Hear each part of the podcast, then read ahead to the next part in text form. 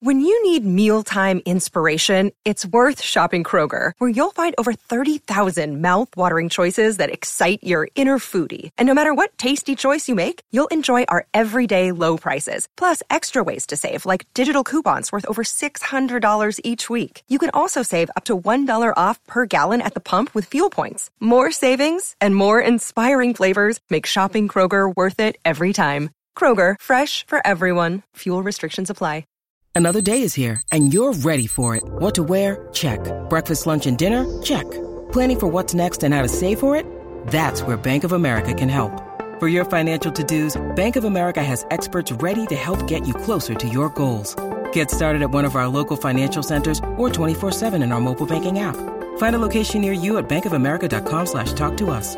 What would you like the power to do? Mobile banking requires downloading the app and is only available for select devices. Message and data rates may apply. Bank of America and a member FDIC. Heart and Hand is backed for the season by Ladbrokes. Welcome to Heart and Hand, the Rangers podcast, the podcast that doesn't claim to have the support of 42 clubs. This week on Heart and Hand, a thumping win and then a Tim Boardroom comedy. It's like the 90s again.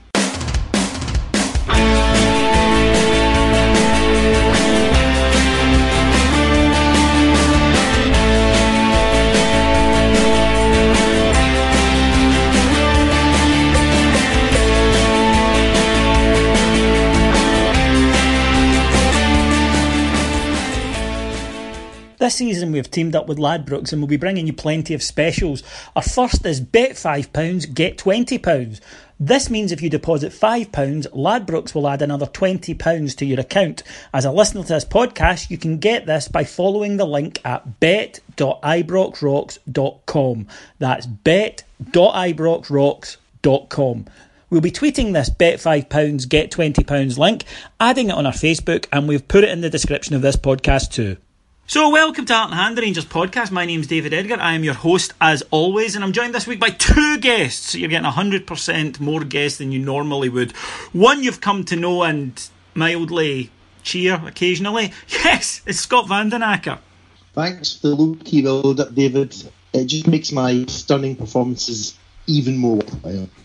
Yeah, you, you, you go with sort that, of. mate. You, you go with that. And uh, the other one joining us tonight for his, his pod debut uh, was the winner of our, our auction at our last live show. And uh, for some reason, coughed up actual real money to be here tonight. But what a week he picked to join us. It's uh, Stephen Harrigan. Hello, I'm looking at kind of Dale Gordon debut. Well, yeah, two goals away would be good. But first thing, Stephen, we've got to clear up Harrigan, bit of a Tim sounding name. Uh, yes, it is, but I think most of my family from Northern Ireland, so I think I'm on the clear. Yeah. My grandfather was in the Armed Lodge. I think that. All right, yeah, yeah, that, that, that's fine then. You know, we, we just wanted to clear it up at the start because I know that's what everybody was thinking. I mean, you know that as well as as well as I do. Right, lads, we've obviously got an awful lot to talk about this week, and an awful lot of it doesn't pertain to football. But that's not what we do on this show. We're Rangers fans. We talk about Rangers first. So that's what we're going to do. Go back to Saturday. Um, a 4 1 win over Dundee. Uh, the only sunny day we've had in about three weeks. So uh, God was clearly on our side. Uh, Rangers uh, started reasonably well, dominated most of the match, uh, got a goal five minutes before half time from uh, El Buffalo, Alfredo Morelos. Um, second half, Dundee came out, did well, for the opening 10 minutes. Should have really scored in that period. However, then Rangers made a couple of substitutions, and uh, from that, two substitutes then put the game beyond doubt. First of all, Dean Windass with cracking header after a superb move and a lovely ball from the excellent Daniel Candeias, and then uh, his debut, well, his first goal, not his debut, obviously, um, for Carlos Pena. Uh, with a, a, nice finish inside the box, nice of control and finish. Uh, icing on the cake goal was was added by Alfredo Morelos when he, he battered one in from a, an impossible angle uh, before we conceded a, a, late consolation. But it didn't take the shine off what was a good display. Scott, what pleased you? Um, what pleased me was the sunshine and the buffalo. Now, would it be wrong that when the new strips come out and we're all in the swing of things? If I got on my daughter's strips El Buffalo, no. that just ridiculous? Why, did, why don't you get El Gruffalo? Because that's like a kids thing, isn't it? That is in the deep dark woods. That's actually yeah. We loved the Gruffalo. That's true. Maybe we can nickname him El Gruffalo.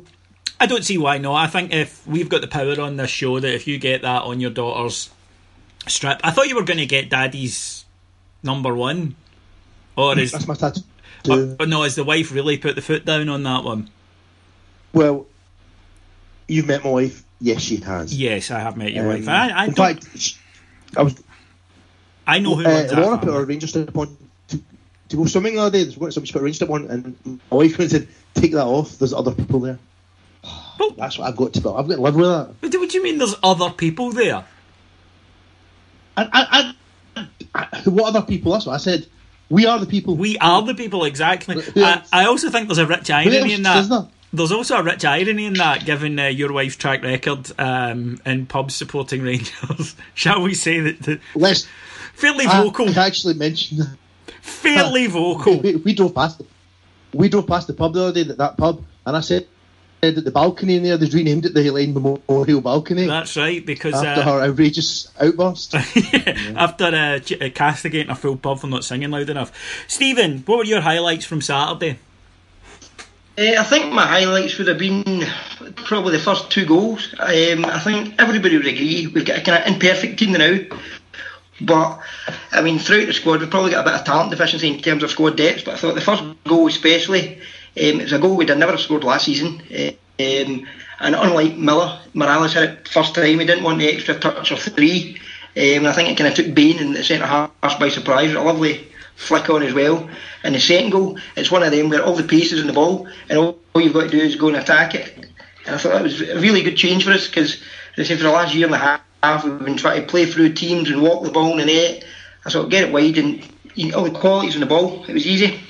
But, but that's a good point. But what I would say is, and I said this to my mate in the game, uh, the way he attacked it was not something that we'd maybe expected from Windass, and it was like the sign of a confident player. He just, you know, he knew what he was doing. He knew exactly what he wanted to do with it, and it just.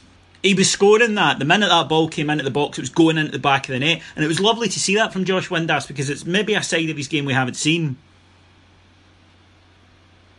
I mean, yeah, he's not. I mean, I'm not not his biggest fan. I accuse him of having the heart of the Tin Man at times, um, but there's definitely a player in there. He's got ability, and I think maybe it's just confidence, getting that confidence, getting a run the team, um, staying clear injury.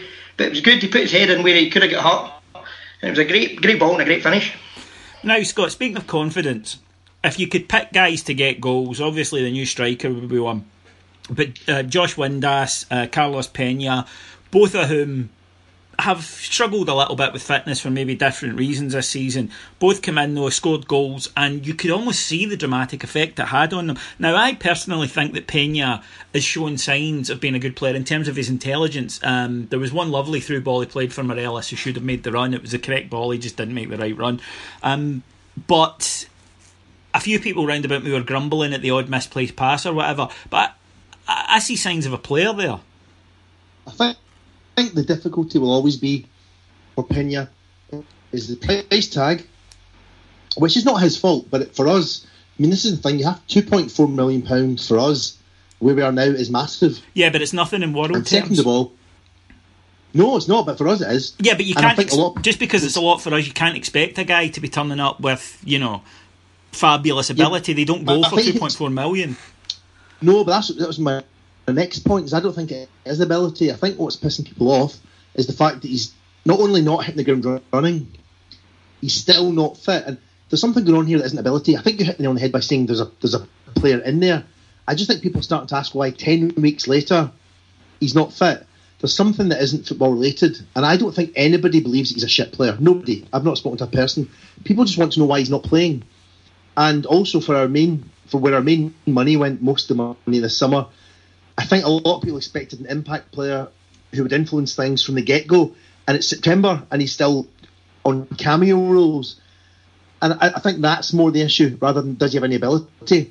I think if you look back in Mexico and what there's a few years ago, especially three or four years ago, he was, was very hotly tipped. He was capped for Mexico. He was on the verge of great things.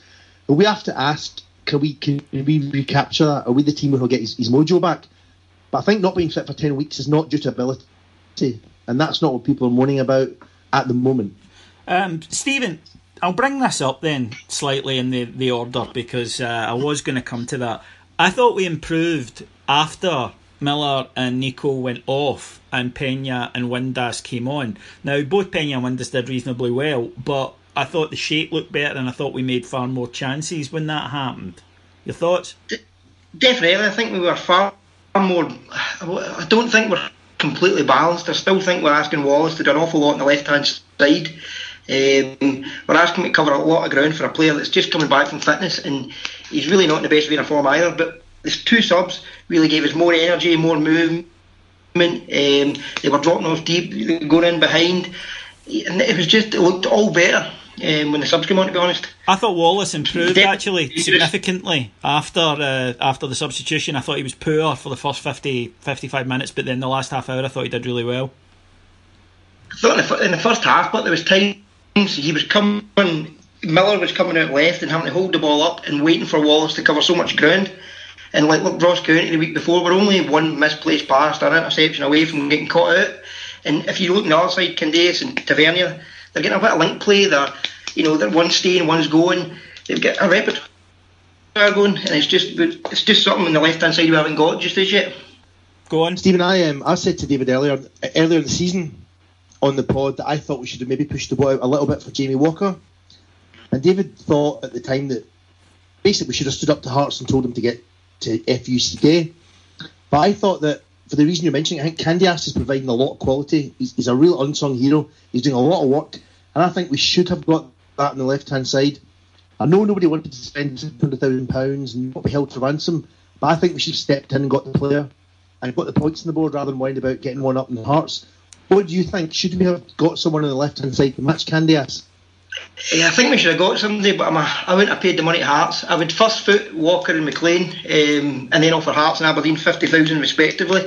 um, I don't think. I think if we pay seven hundred thousand for Hearts this time, the next time we go for a player in the Scottish League, they'll just say, "Oh, you paid that for Walker." Um, it'll be used against us.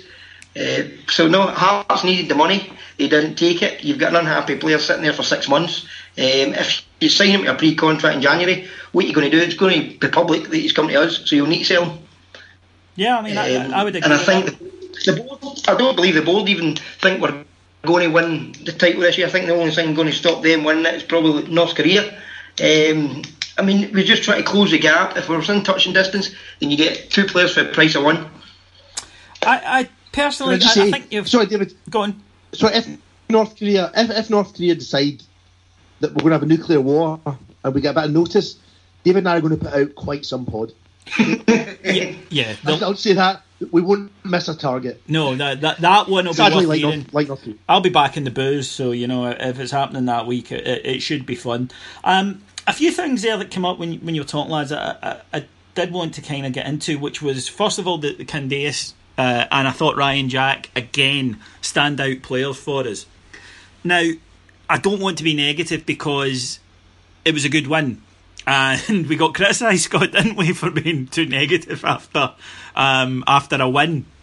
But yes, apparently we bring a downer on things. We bring a downer on things, but uh, it's just concern now. Jack and Candeias, first of all, then before I take it to the slightly more negative side, both of them I think have settled in far better than anyone could have hoped. Jack looks a terrific player. As as someone said to me last week, he said I knew he was a good player because the sheep were touting him as a sort of northeast Scotland version of Makelele, but as soon as he signed for us, he was pish, which was always a guarantee that he was a decent player. But he really is good at that role, and you can see how badly we've missed someone doing that role. But Candeias, I thought the other day, the what rate Stephen touched on it. Fantastic, right? Up and down that wing, helps out Tav- uh, Tavernier all the time. It's it's really excellent, or Tavernier even. Um, and then quality on his delivery at times. Now people sometimes, oh, he overhits a lot of crosses and he wastes a lot of crosses. Yes, he does because if he was a deadly set piece merchant, he would not be here. But he still can provide excellent crosses, and he's got a few assists already this season.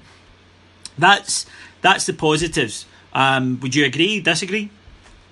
Agree. I think adding Alves to that. But then we suspected he would settle. Yeah, we suspected he would I settle. Let's face it, there was not much danger. Um, and also, of course, El Buffalo. Oh well, we'll and those are the positives. Yep, definitely. We're coming to him. Stephen, your thoughts on? Well, you've you've told us about Candeias, but Ryan Jack. I thought Jack and Dorrans were excellent on Saturday and just breaking up the play. Um, Dorrans had a week of a bus at times, one twos, and got beyond Jack. But I thought the two of them just sitting there. The negatives, Kranjcar for me, he just within, we started with a high tempo, and I thought we dropped off when he stopped pressing the ball, pressing his man. Um, and to me, he doesn't look any fitter than he came here. You know, a year and a bit ago. I mean, there must be a reason he was playing five-a-side football in New York because he just doesn't look fit at all. Well, I'm going. Um, it's I'm, a time. I'm going to do a bit of a point, a point counterpoint there with you. Um, I like when you do that. I like it. I liked. Nico doesn't look fit, but again, he did just come back, or he is coming back from a nine month lay or a seven month layoff with a torn ACL. So I mean, th- there are reasons for that. But yeah, you're right. He does slow us down far too much. I don't know if at this stage of his career he can start, and we mentioned that before. Although even in that first half, there were two or three times where he pulled off a little bit of skill uh, and could well have scored twice that no one else on the park is capable of. So I can understand the temptation that Pedro has because when you see a guy with that ability, you're like, if I can just get him firing, then what a weapon he could be for us. However, I've got to disagree with you slightly on Dorrans, and we'll give you know you you can report to that, and then we'll let Scott come in. I expect more from Dorrans. I thought you're right. He you know he, he, he was okay at sitting in there but Jack's doing that, and I don't think we need two guys sitting in at home to Dundee. Dorrans, I want to be breaking into the box, getting forward, and looking like a goal threat as well, because he can do that. Jack will sit there and tidy up for him. And to me, maybe it's a settling in thing. Maybe the two goals at Motherwell raised my expectations. But I kind of feel that Dorrans is playing a little within himself at the moment. Maybe it's a case of waiting to be unleashed. I don't know. Um, so, Stephen, your thoughts, and then Scott, you can have the kind of casting vote on that. Well, I thought Dorrans played quite well. I mean, if you watch him even in Scotland or from Norwich, he wasn't that type of player. He was a tentative player that got on the end of something and hit it from 20 yards and went in. Um, and I would go back to the last couple of years. We've had people play right through the centre of us um, one ball, and we've been caught so far out of position. Many goals have been lost, that, that kind of thing. So you have two people sitting there and just doing that job effectively, but but quietly. It's, it's I think it's quite good. Um, I think we're looking for the creativity from Kranjcar, and he's you know he's come he's either too far up or he's too isolated. And when he gets the ball, it's him and Miller I want three, four touches when only one is required. Scott, I think you're both right. Um, I think what a pussy answer that is. I'm not. I've not finished yet. Um, and you're both wrong. See, uh, I, I, think Dorrans I expect more of. Um, I've seen him play in the Premiership down south, and I, I, think he's better than showing. Being neat and tidy is fine, but I think we had a few players. We've even got squad players who can be neat and tidy. We're looking for a bit more dynamism.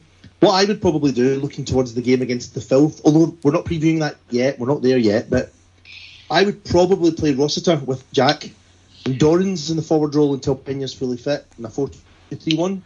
I'd, I'd let Dorrans play a bit further forward. Maybe, maybe supporting the Buffalo. Yeah, I'd go. Um, I'd go a four five one that day. Yeah, I'd play Rossiter too, but I'd go a four five one. Yep. Now, uh, Stephen brought him up there, and yeah, we have to we have to kind of address it. Kenny Miller on Saturday was horribly bad in my opinion, and you know me, I'm not you know, a virulently anti Kenny Miller player. In fact, I've said several times, and I still believe he's got a part to play for us this season, but maybe not as a starter. And Saturday kind of confirmed why, because he was doing what he did very much against Hearts, which is when he gets frustrated at not seeing a lot of the ball, he drops far, far too deep, brings players with him, and actually gets in the way. And several times in that first half, he got in the way of moves that were coming down the left hand side.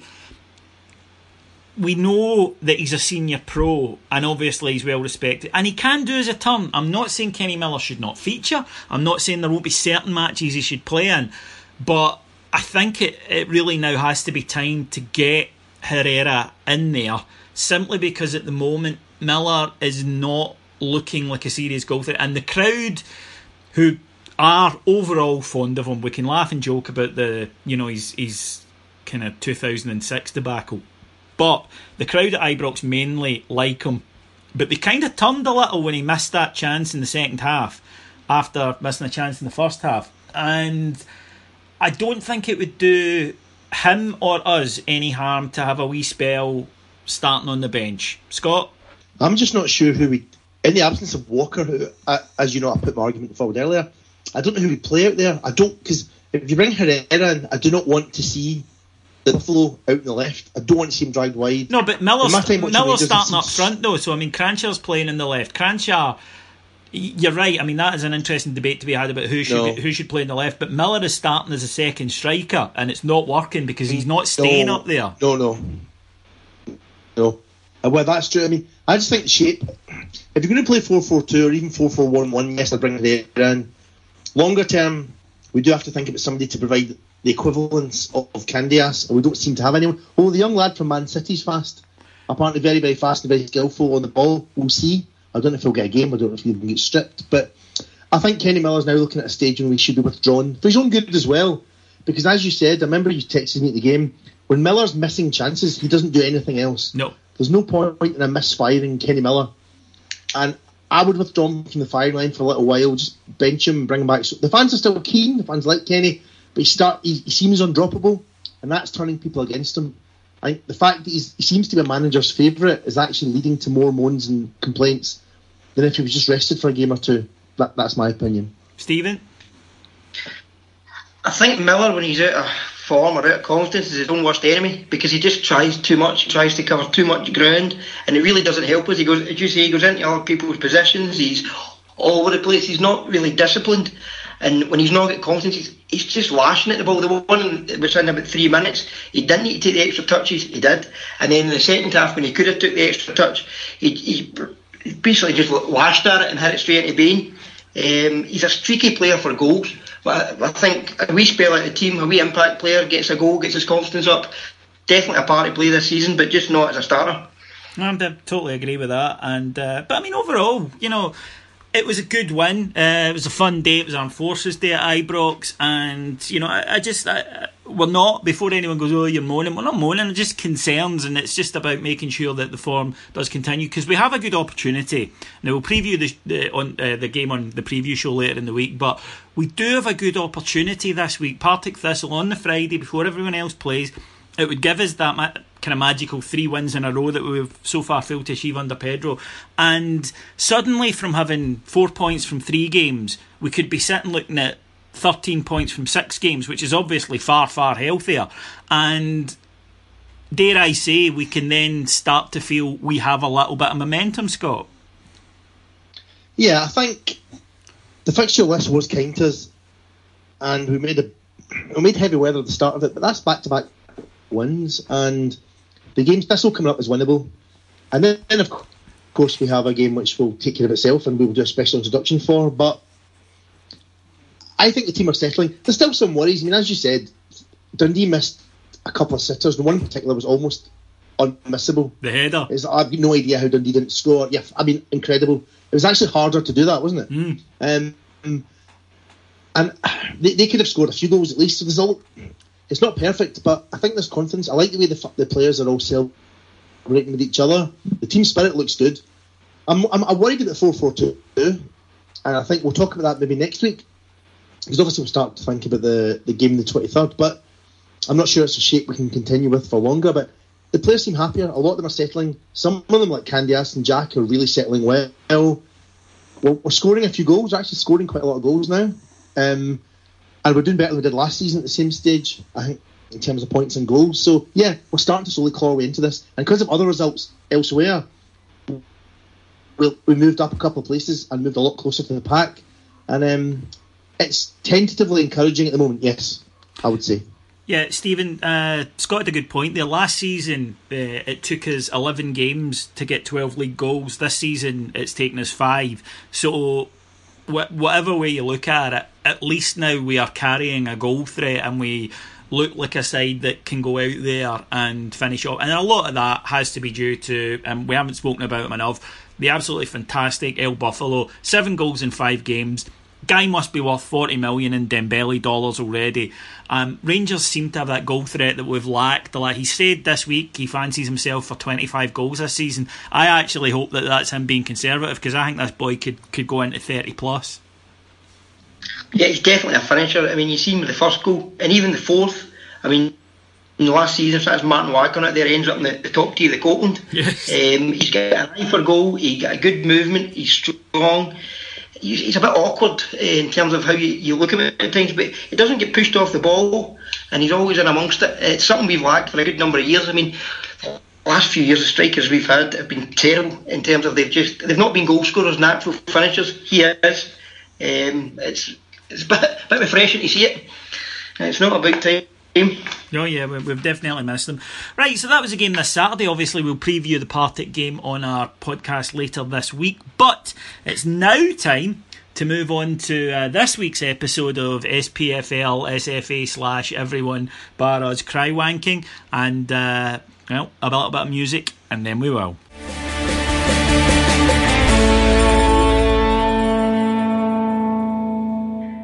So this week you will not have been able to miss uh, on Saturday, timed perfectly uh, before our game but after theirs. Celtic released a statement, um, basically saying that they uh, they're very unhappy with the SFA. They want uh, a review into EBTs and all the rest of it. They want to rake over all those calls yet again, and that they had the support of 42 clubs, which seems odd. But uh, they, they said all the clubs, which you would think included us, uh, want a review into this. Now, uh, the SFA came back and said that's not true. The, the SPFL, uh, Neil Doncaster's mob, released a letter stating the the the Celtic position and saying that was the SPFL's official position, but that was shot down by Rangers and but bizarrely and unexpectedly probably the right term by Hibs and Aberdeen Stuart Milne is also on record, as is the Kilmarnock chairman, as is the Ross County chairman, saying that that wasn't their wish. So there's a lot to talk about here.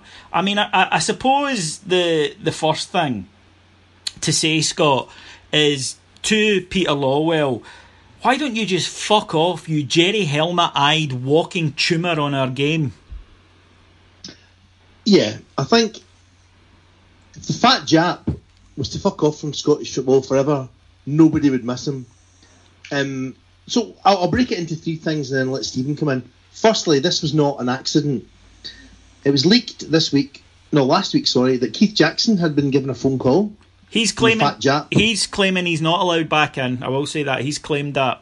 Well, yeah, but he was invited to Parkhead for chit chat, yeah, and a couple of days later, he said, "Come on, a review into Rangers. Maybe it's not such a bad idea." Tom English. Tom English, who at the time said that Lord Nimmo Smith was upstanding character, the best judge in Scotland. Beyond reproach. That, that was a phrase used. Beyond reproach. Isn't it? last night started crying basically, and I, am sure the people listening might well have seen it. He basically collapsed on Twitter until a blubbering wreck, and all these tweets can be condensed into "Please get the Huns, just get the Huns." And then so he's changed his tune. Spears came out and there's about five or six articles. John Greechan in the Daily Mail, and it's all the same line. See, all of these journalists are always in the same line, which is, what have people got to fear? If they're all saying let's not have a an investigation, hmm, isn't that suspicious in itself? It's all the exact same line they're using. This was planned by Jap Sai, the big fat grinning wanking Jap, has told them what to write, and he's written basically their press releases for them. Secondly, 42 clubs supporting this is almost right. It's only out by 41, which is quite, I mean, it's quite close, isn't it? I mean, you know, it's, it's, it seems like a ballpark. I mean, it's one club that wants this. And thirdly, and I know Dave is going to touch on this in a minute, but it's the massive surprise for everybody was the backbone shown by Stewart Regan. Yeah. Who did a, a marvellous job by basically exposing not only Jap's eye, but also exposed Doncaster brilliantly by basically referring to the letter from all the clubs, which is basically just a memo released by Peter Lawwell that Doncaster signed on his behalf. Which goes against and, the minutes of the meeting, because Stewart Robertson was at that meeting, and goes against the, the, the, minutes of the meeting. Yeah, it's just Doncaster released a letter on his own volition after Peter told him to. Yeah. All of this now has left Peter Lawwell and I think Doncaster interest. See, they wanted Regan to resign under pressure. Doncaster's the one under pressure tonight, from what I can see in social media, and that's a very interesting turn on events. I think. Stephen, what do you think, Dave? Stephen? Yeah, I think. Well, well, it's no surprise that Lawwell's just been shown for the bully is. I think he drip fed the press, hoping to turn opposition fans against us or further against us. Um, you know, in the hope they would uprise against the clubs. Um, it's pretty clear Doncaster is just the Neville Chamberlain of Scottish football. and Peter in my hands, I have my own cock. he's done a great job at you know, giving the Green Brigade something back. Thank, sorry for banning you for three games. I'll give you a bit of this. I'll just pander at you. Also, in the same week that Scott Brown was accused of kicking a player in the head, so he takes all the focus off of that and just puts it on that. I think it's ridiculous. Um, I, uh, I, do note that the compliant officer uh, is is apparently looking into sort of Rangers being granted a Euro license a few years ago, and again, you know that that is is clearly a sop to them.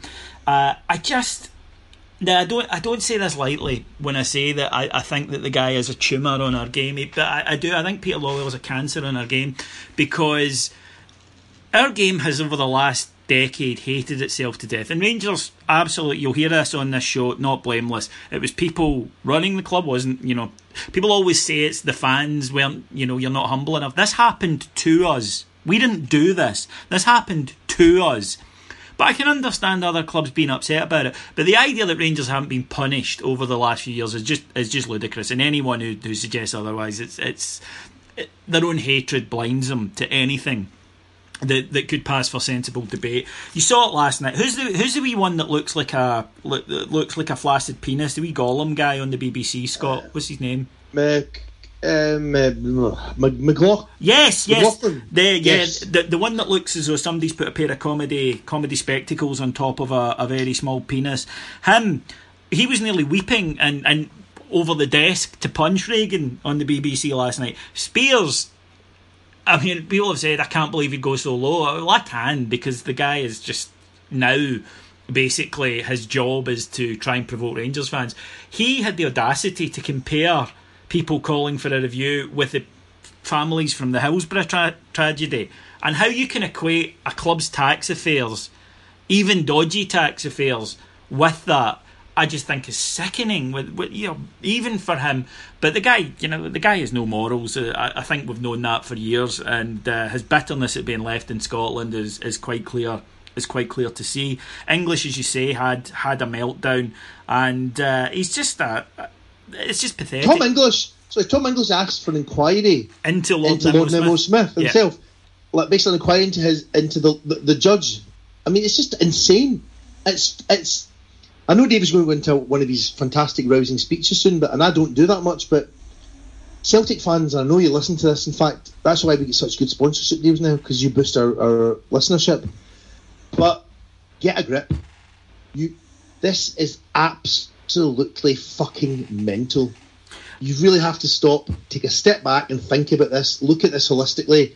This is now utterly insane. For me, Scott. Sorry, David. Back to you. No, no. For me, Scott, what it is is it's, it's fairly simple.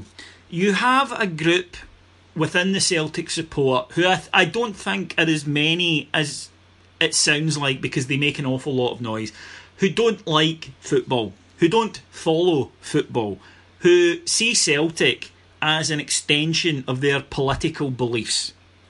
And they, they have no interest at all. Celtic are preparing for one of the most glamorous ties they have played in years that you can get at the moment. You know, Neymar, Kylian Mbappe coming to your coming to your stadium. And these guys don't care. It's of no interest to them. All that matters to them is this because it feeds into the fantasy that they like to have that they're oppressed, that people are out to get them. I wish people were out to get you because you are just a, a boil on the face of, of humanity. They're the kind of people that are aggressive, they're full of hatred and bile, yet they give it out but they can't take it. And it, it comes to the fore at times like this. Now, here's the thing even if the SFA and the SPFL wanted to do us on this. They can't. How many times do you need to be told that it's been looked at over and over and over again by lawyers, all of whom have said you cannot go back and punish them. It would be illegal under your own rules, and if they took it to court, they would win. End of story. But they can't accept that. And in fact, I don't think they want to accept it. I think that they enjoy, I don't think they want to get their own way. I think that they would far rather be oppressed. For me, I think Celtic's success hurts that element of the Celtic support because they would far rather pretend that they were downtrodden and the reason that they can't get on in life is because of this great, huge Masonic conspiracy, which the last 10 years has proved absolutely cannot, does not exist. It's impossible for them to do it, but the mental gymnastics of you run the country in a country dominated by SNP and by Labour, etc., who are, you know, not generally friends of Rangers. Oh, but it's the lawyers that are out to protect you. Who the fuck are you kidding? You really believe this shit? Uh, Rangers never get punished for anything. Well, that third division thing looks a bit of a fucking blooper in retrospect, doesn't it?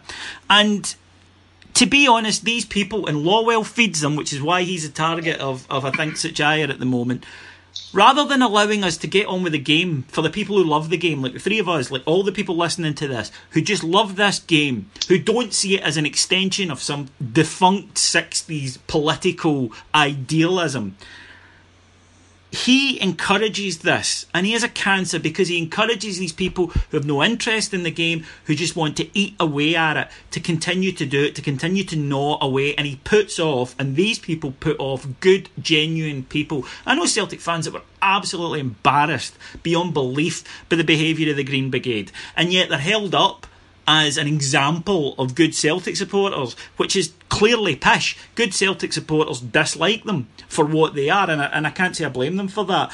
But simply, if I have a message for, for these people, grow the fuck up. Support your own team. Don't bother looking around at us. Don't be more obsessed with us than you are with your own team. And see if you are. Take your fucking student politics and get to fuck. Just get out of our game. You're not wanted. You're not needed. You're hurting it.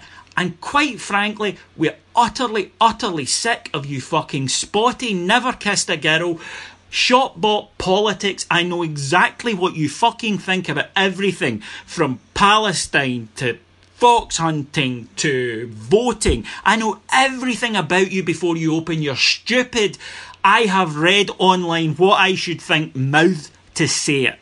Stephen. Definitely. I think Lawwell just panders to the people that live in the echo chamber of Twitter and the lunacy of the Celtic supporters, that element. Um, if they want to have an independent inquiry, fair enough. They can't take our titles away. Come and get them. Let's have an independent inquiry into everything that's went on in Scottish football the last 40 years, including the lives they've ruined. And see when it's all said and done, I know I can still go to Ibrox and pay my respects to the statue outside. I'm not quite sure it'd be the same at Parkhead. I think they might need to tear one or two of them down after that. Scott, um, something I'd like to I'd like to mention is that we did a poll on whether or not Peter Lawwell should be charged with bringing the game into disrepute because clearly he falsely represented the views of other clubs. Clearly. So he, yep. he lied and dragged other clubs into it. Now, the poll we put up uh, got 1,032 votes in 24 hours. Um, 37% said yes, 34% said yes, obviously, and 29% said Sevco. So I think that's pretty conclusive. I think it is pretty conclusive. I think um, I think basically because David and I are obviously part of the Great Masonic conspiracy. Shush! I mean, sorry, fuck, sorry. They don't know how high, David. They don't know how high it goes. They don't know how high it goes. No, we know how high it goes. Well, yeah, we know we're in it for sake. That's, anyway, that's a good point. Moving on. Are we in it? Are we anonymous? Yeah, we're the guys with the masks on and that. All right, okay. I wondered why why I had one of them. Go on. No, I was going to say I think that um, Peter Law should probably resign, and you know, I mean, I'm I'm not saying this is definite, but in the old the good old days, if a general failed his troops, there was a way out. Bottle of whiskey and a uh, and his service yeah, weapon and a walk in the woods with with a revolver. And I think I'm not saying he should. I'm saying that he should consider it. Um, I'd like to say to anyone listening in who's considering legal action that that was said by Scott Van den and I want to distance myself from it immediately, even though you know the idea isn't without merit. But that's not what we're saying. What we are saying is basically Lawwell. I remember ten years ago having a meeting with David Murray, and uh, him telling me now it could have been bullshit because you know it was David Murray, but he was genuinely convinced, and he, he showed me emails from agents who were saying that Lawwell was seeking to get a job in England, and at the time actually was very close to getting the Arsenal job. Now, whether or not that's true, I don't know, but for a so called successful CEO, he's been stuck in a diddy league for a long, long time. And now it's quite apparent that he's just going through the motions for the money. I think personally that you're right. He, for some reason, cannot deal with that element of their support that we've identified and will not deal with that element of their support that, that we've identified. It's puzzling to those of us who are football fans that people act like. And I'm not denying, by the way, there's there's some people in the Rangers support um, who hate Celtic more than they love Rangers, but it's far less than the other way around. And us as a support in general tend to shun these people, whereas Celtic as a club tend to glorify them. And it is kind of pathetic that they won't let this go. They can't enjoy success. Celtic right now have a really good team, a really good manager, and they're doing well. And this is what a lot of them are fixated on. You should be enjoying this because you're not going to win the league infinity times in a row. It's not going to happen. At some point, statistically speaking, we are going to win the league. It could take five years, could take 10, could take 15, I don't know. But we are going to do it at some point. And then when you should have been enjoying yourself, you were wasting time wanking over this. And instead of having fun and, and loving the team. When we had a great team 92 93 and you were in bother, we laughed at you, sure, but we didn't give a shit. We could not care less about what was going on. And it's a weird thing right now that I couldn't name Celtic's right back. I, I genuinely don't know the name of Celtic's right back. Whereas Celtic supporters know the name of our accountants. It's just a bizarre, bizarre situation. And to be honest, un- until people stand up and tell Lawwell, just stop it, he's going to continue to do it, and it's not for the good of the game. I don't even think it's for the good of Celtic because Celtic should their horizons should be far and away different from this kind of parochial bullshit. they should be say, aiming for the stars, and they're not. Yeah, I'll say one one last thing on this is that when Lawwell and Co took over the game and we were kicked, we were in third division, and even go back to that when our troubles began, and Regan came in and Doncaster, look at what's happened to the Scottish national team Look at what's happened to youth football, standard of football, crowds, TV deals. Nothing, nothing has been done to push on the Scottish game. And this is not a joke. And David and I laughed about this. And even, about at least half of the effort of Scottish football, Scottish journalists, has been about trying to get put the boot into the fucking Huns. Mm. Like, what about youth football? What about scouting? What about coaching? What about revamping Largs and the SFA coaching badge? What about trying to bring in new ideas for crowds, standing zone. I don't know anything. What's being done for football other than everyone spending every waking moment trying to think a bit more? Or you're not punished. You, it was a consequence. You've not been punished yet. That was a consequence. Eventually, people will have to stop thinking about us and start thinking about a game that is falling through the cracks in the U- in UEFA, falling through the cracks. We're down to uh, 30 odd in the rankings, maybe 40 by the end of the, the what? Who's going to turn that around? When are people going to start thinking about football, the game in this country? And that's the question that has to be asked of Peter Lawwell and his hand-picked guys that he put into place in the SPL and the SFA.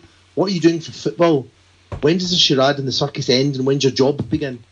Stephen, is that maybe? Because I, I, I must admit, I can't really see the motivation behind it. But the reason for Hib's statement I wonder. A lot of us have kind of looked at it and said, "Well, maybe this is happening. Maybe it's part of a plan. Maybe they're going to do something." But sometimes Occam's razor is true, and the simplest explanation is: could it just be that the rest of the clubs are fed up of being Celtic's bitches and getting nothing in return for it?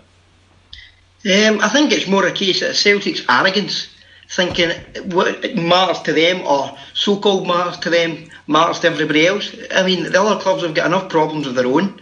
Um, in case of Hibs, they're probably trying to re-establish themselves back the Premiership. I mean, what the hell do they want to get embroiled in a fight with us for about stuff that they legally know? Petrie's on the SPL board or the SFA board, so he knows more than anybody that he can't do anything. So why would he go and pander to Lawwell just for the sake of it again to make himself look stupid? Lawwell knows this as far as anybody being on the boards as well. Um, yeah, I think it's just sheer arrogance.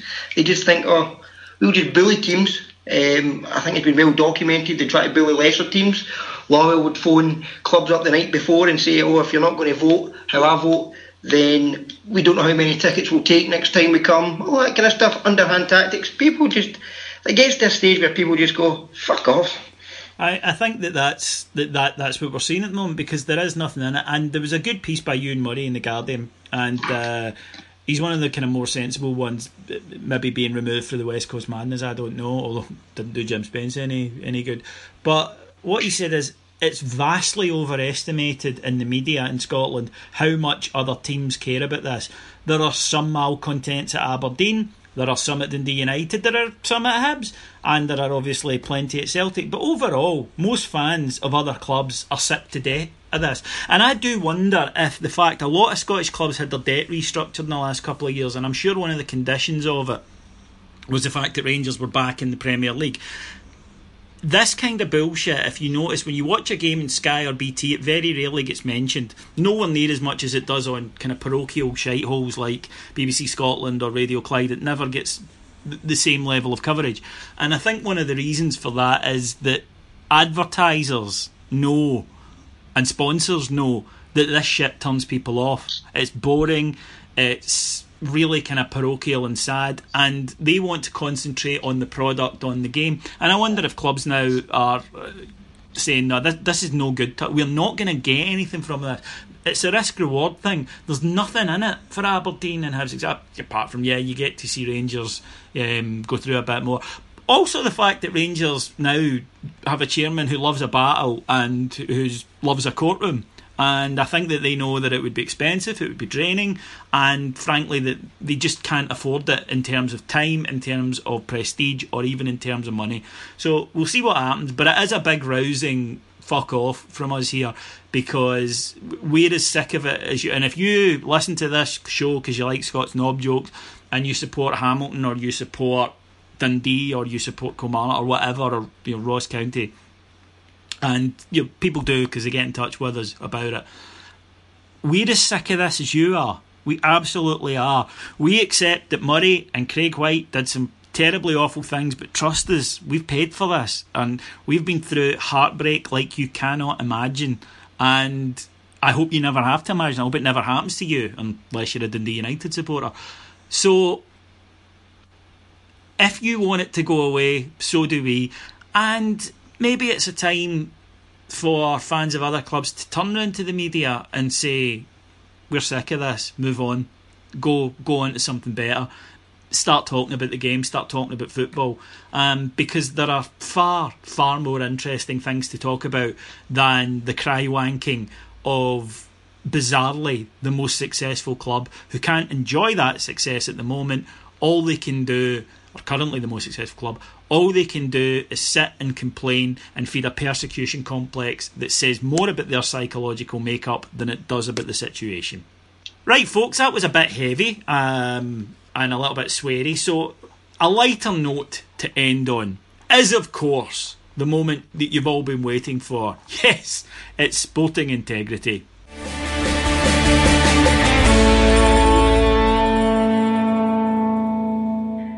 The Sporting Integrity Award is when we look around the world of sport and see who's made the biggest uh, cock and balls on themselves over the past seven days. It's Neil Doncaster this week, but that's not what we're after. We want a, a bit of a laugh and a giggle. They don't deserve the award this week, frankly. Scott! Yes. Step up to the plate. I shall. First of all, can I say to you guys, um, today we had a guest worker in, a guest arbiter in to the office, and he found the the key, he found the code, if you will, to Smooth FM. And very loudly, Smooth FM warmed its way into my heart. And what I realised was that a lot of it was my childhood, a lot of it was chart stuff I remember, a lot of it was great. But one of the songs, David, in particular, reminded me of Mark, of this very parish, Big Mark. Which one? Steps. He loves steps. Genuinely, if people are think we're joking, Mark loves steps. And no, it was the Carpenters, and I don't know if you remember this. Stephen, you're probably too young, but David, you might remember this. Do you remember this song? It's the love that I found since you had me gagged and bound. your love put me in the basement of your flat. the the thing is, I do remember that song, but the reason I remember it is I had it as a child on a Smurfs album. Um, when, the, the, definitive version. Yeah, when the Smurfs cut in. For me, yes. Um, I've, yes. I've heard the Carpenters version, and I, I still prefer the Smurfs version of uh, of that song. Uh, the other thing is, I don't think you've ever we'd ever hear Karen Carpenter and Mark Dingwall compared before. for fairly obvious no, reasons. They went different ways and different paths in life, didn't they? But you could argue that it's Mark's fault that what happened to her happened to her because he's obviously had more than his fair share of food and she hadn't had enough.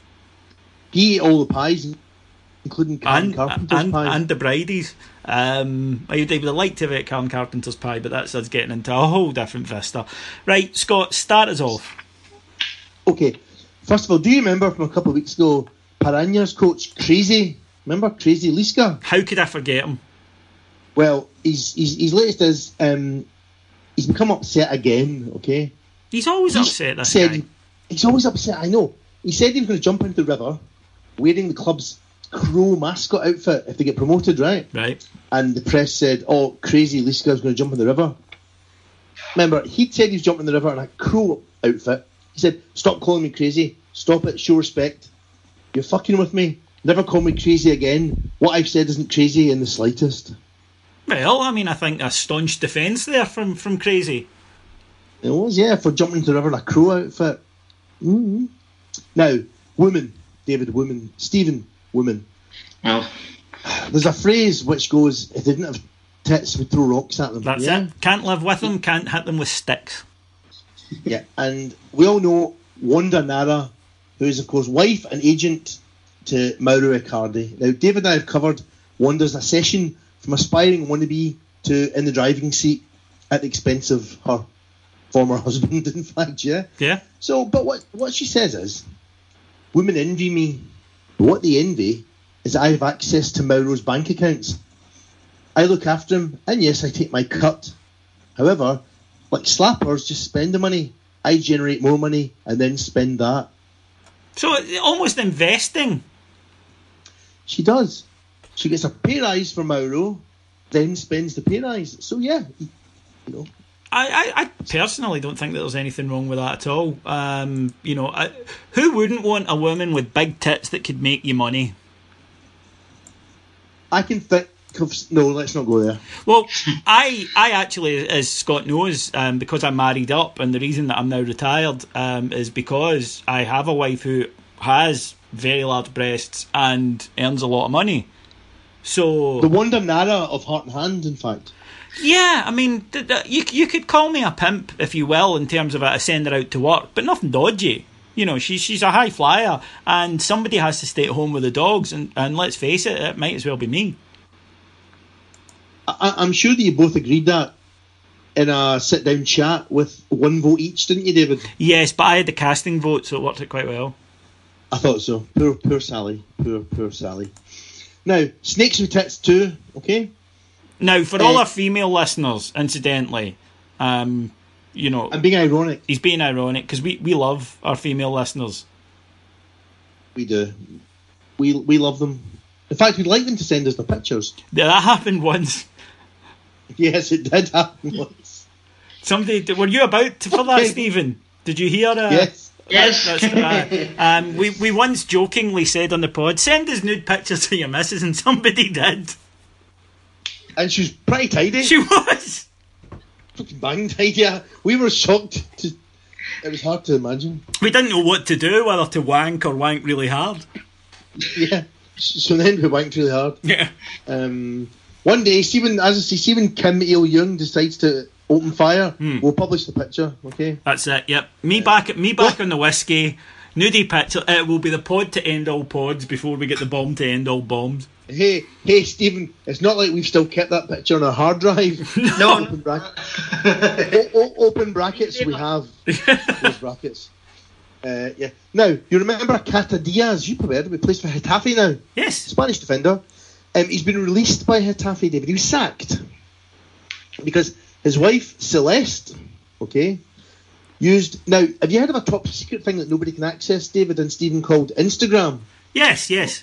Yes. And you know nobody could read that? No, of course not. It's private. So she said, yeah, so she used that as a platform to attack Getafe coach Jose Bordalás, calling him a fake coward, horrible person, backstabbing mediocrity, and piece of shit. But surely, surely being a fake coward would mean that you are in fact not a coward and therefore brave. Well, you'd have thought so, but um, the club didn't see it that way. Did he get fined? No, he got sacked. No fucking hell. President Angel Torres said Cata will be leaving us now. Um, so he's a free agent. Where does he play? Yeah. Can he do a job on the left? Yeah, La Liga. He's like, yes, I think he's, I hope he's left-footed. Yeah. Yeah. And um, I'll leave you with a lovely, lovely little story from Africa. Uh, Hearts of Oak. Now this is an old favourite of the pod as well. Ghan- Ghan- Ghanaian club Hearts of Oak. The director Alhaji Akambi was asked by Happy FM. I'd love a channel to be called Happy FM here. Up there with Smooth. Yeah, I suppose. Yeah. He was asked to reflect on the referee Prince Amoah's performance in a three straw in the league. Prince Amoah is a disgrace to Ghana football. I'd be surprised if he's not banned for life. In fact, his family should disown him. He's a disgrace to them too, and himself.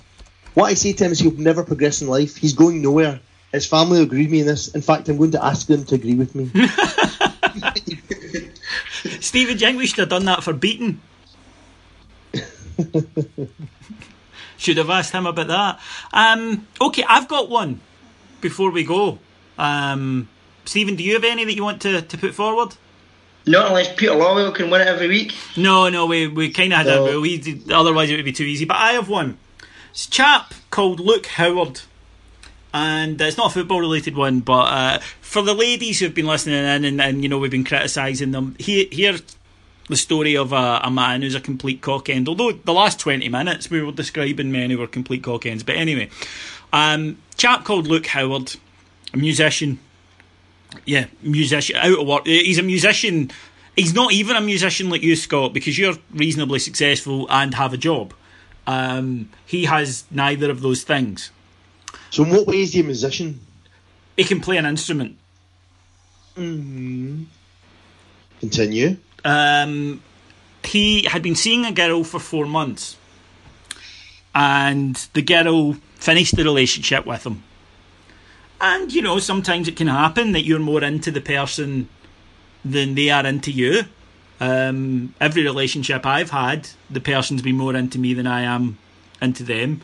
You like, and that time I was and that time I was more into that girl than she was into me. The police were great about it. Yeah, uh, that's true. Yeah. But I mean, most relationships in my life are like that due to my overwhelming arrogance and love for myself. Like, for instance, you like me more than I like you, and you're kind of sort of like my comedy charity sidekick. You know, I kind of feel when I get up to heaven for all the bad things I've done.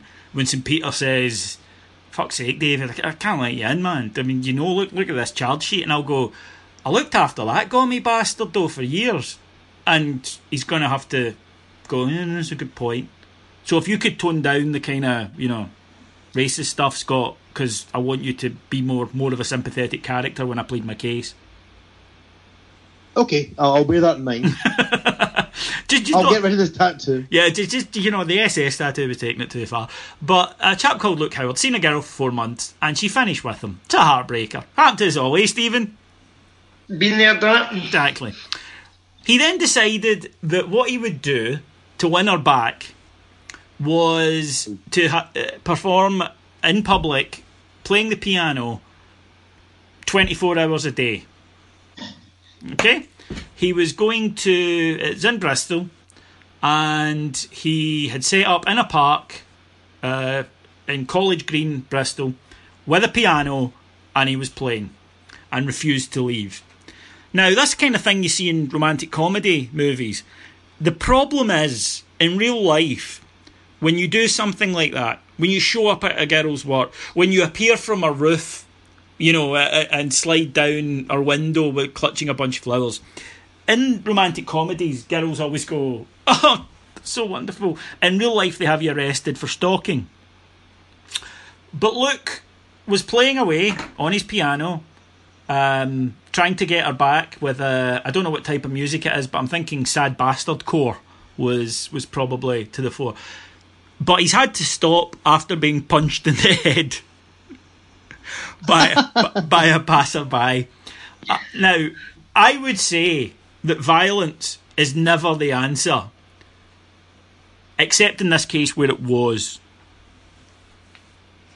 Have you ever yes, have, that... you, have you ever thought Scott after being dumped you would stand outside the girl's house playing playing the bass? doing well, doing I, some level forty two. Two, two things. A, I wish I wish I'd thought of that. Um, B, I was probably dumped too often. You know, I mean, it became sort of part of my nature. I, I couldn't really be asked after a while, moaning about it. Um, uh, and thirdly, no, because because the very reason I think you have to think about this from both a musician and a lover point of view. If you set up your piano and played every day in a park, singing soppy love songs to girl, you'd expect to get punched in the face, and indeed, in some ways, you'd hope to. And I'm sure that this guy, in reality, I think it's one of these things where he's hoping to get battered because he knows he has to get the manliness knocked into him. And I think he's going to go home tonight, leave the piano, and think, fuck it. Thanks, mate. Whoever punched me in the face, you've taught me a lesson. She's a slag. Go out, get his mates, get a massive crate of Stella, go in the piss, and go whoring down in Bristol. That's what you should do next. Yep, absolutely. Stephen, any advice for this sad tosser? Um, hope he wasn't playing Elton John songs all that time. yes, that's probably what he was. You know, he's sitting there going, sad songs say too much, and you're like, oh, I hope you don't mind. I hope you, I, I, do mind. I do mind. Yeah, rap, yeah. rock at that. Yeah. Goodbye, England's Rose. Fucking England's Rose. Everybody's Rose is offski. You sad fuck. Okie doke then. Uh, Scott, I think we'll give the winner to Crazy. He can become a two time victor. So, what's his name again? His name's Crazy. That's crazy. Name, crazy, Lis- crazy Liska. Crazy Lee. Well, congratulations to Crazy. Uh, he he deserves it, and he's the winner of this week's Sporting Integrity Award.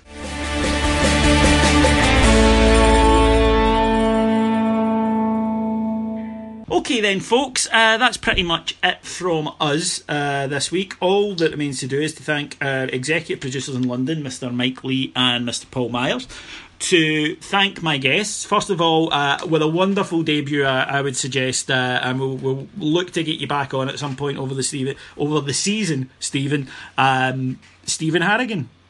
Thank you very much. You enjoyed it? Pleasure. Yes, loved it. Pleasure. Fantastic. Here you go, Scott. Somebody's finally enjoyed listening to us.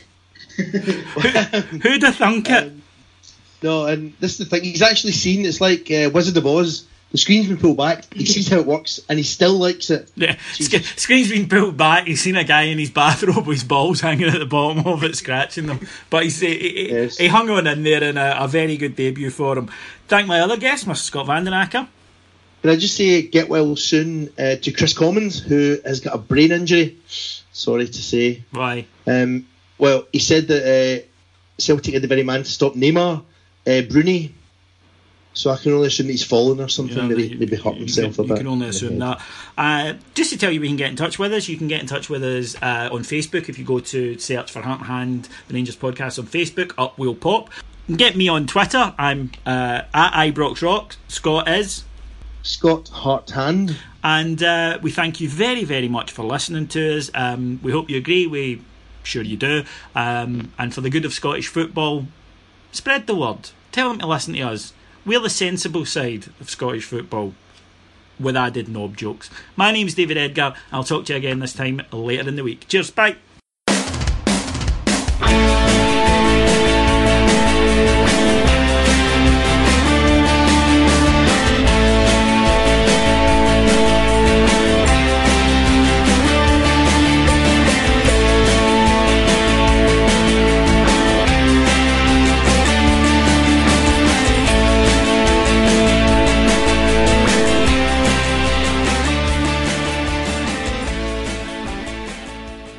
Heart and Hand is backed for the season by Ladbrokes. Sports Social Podcast Network.